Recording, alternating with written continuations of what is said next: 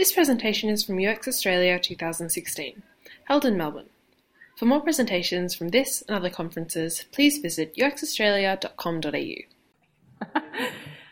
um, great. Okay, thank you for that, um, uh, everyone. It's great to be here today. So my name's Lee Tilmanis, and um, and I work, work, at a company that's really hard to pronounce. It's DiUS.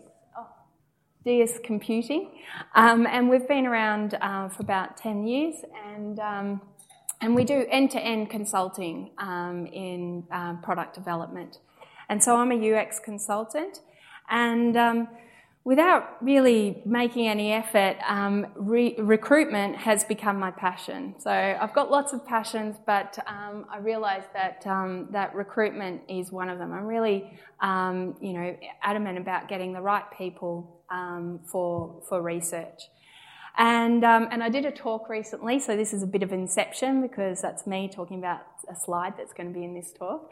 Um, but during on this slide, I had this um, this moment where I said um, sometimes the hardest users to get are the best, and I really wanted to break that down today and, and talk about the tips that I've learned over the years in um, in recruiting those right users. Because when when you've got the right users and you get insights and you just it really um, it feels good and it's really great for the um, for the project. Um, so the first tip is to know why it matters.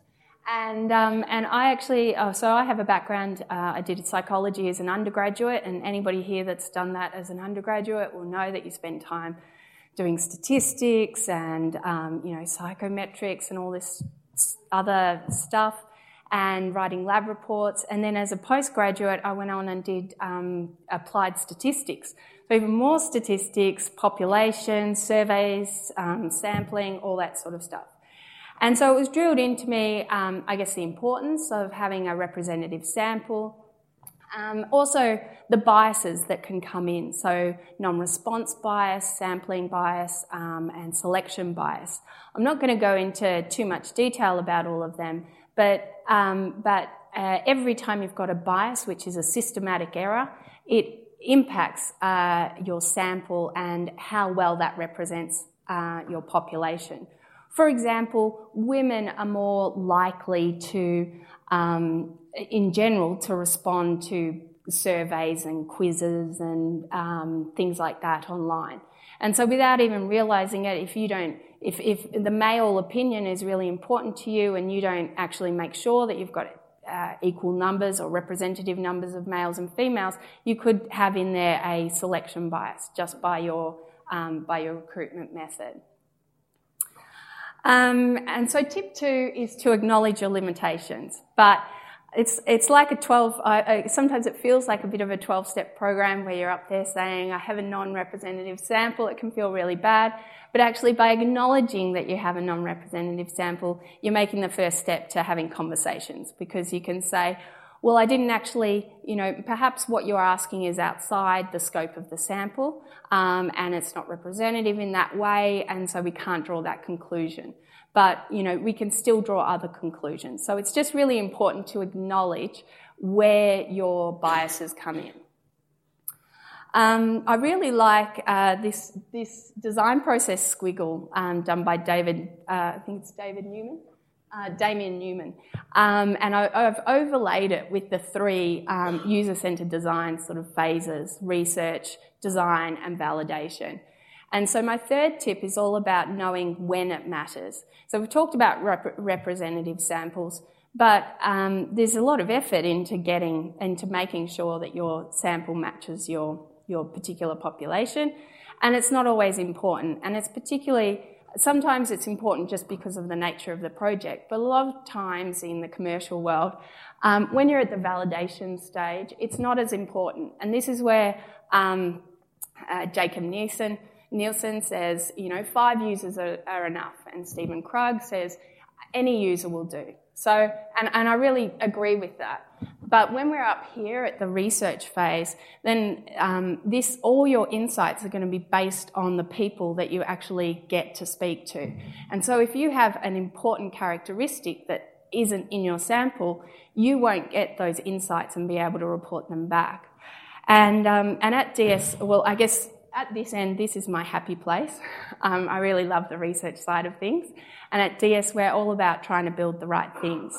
And this is a bit of a plug for Amir because tomorrow at 2.50, uh, I think it is, in, the, in one of these rooms, he'll be talking about building the right thing.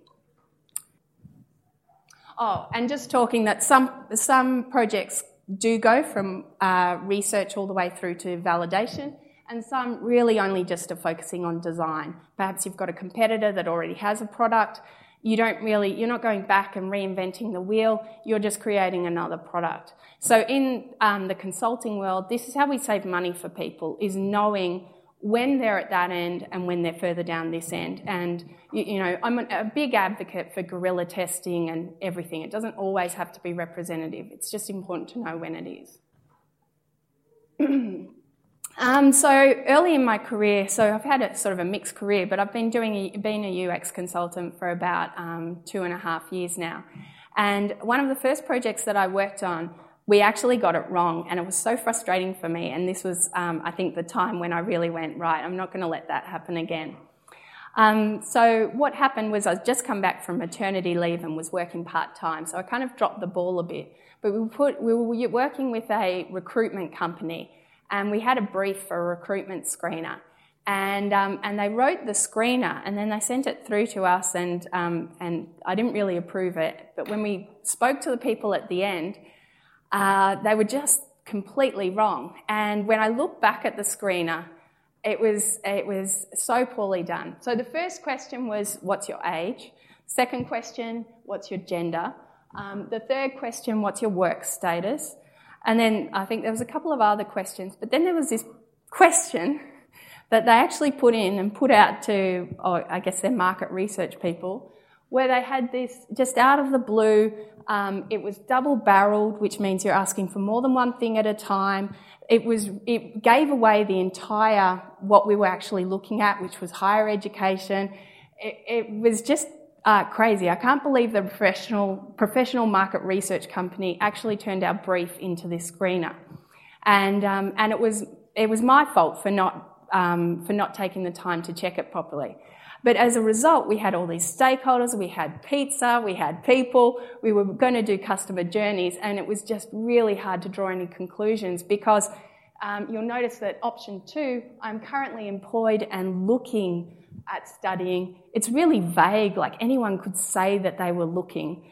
And so people selected that option, but actually, when they came to our study, uh, we came to talk to them, they were just vaguely, they weren't actually in the, in the planning process. So now I annoy the recruitment companies. I've doubled the time that we allow for doing screeners. And, um, and we, we put in questions like we were looking for solar um, solar ownership. Um, and so we just have a question with lots of negative, uh, lots of wrong answers. People can't tell what we're looking for. Um, we also, I guess, gather information about their behaviour as we're doing that. But uh, that's one of the ways, is just really going through and, and making sure that our screeners um, are really good. Uh, because, yeah, it makes a massive difference. Um, the fifth tip is own the process.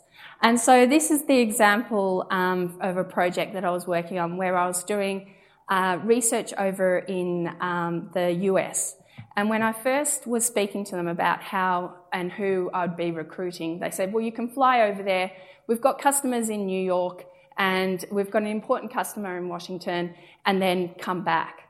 And, uh, and so I very politely said, no, actually, I'm going to speak to your sales consultants and your customer service. I'm going to speak, I'm going to go through your customer list.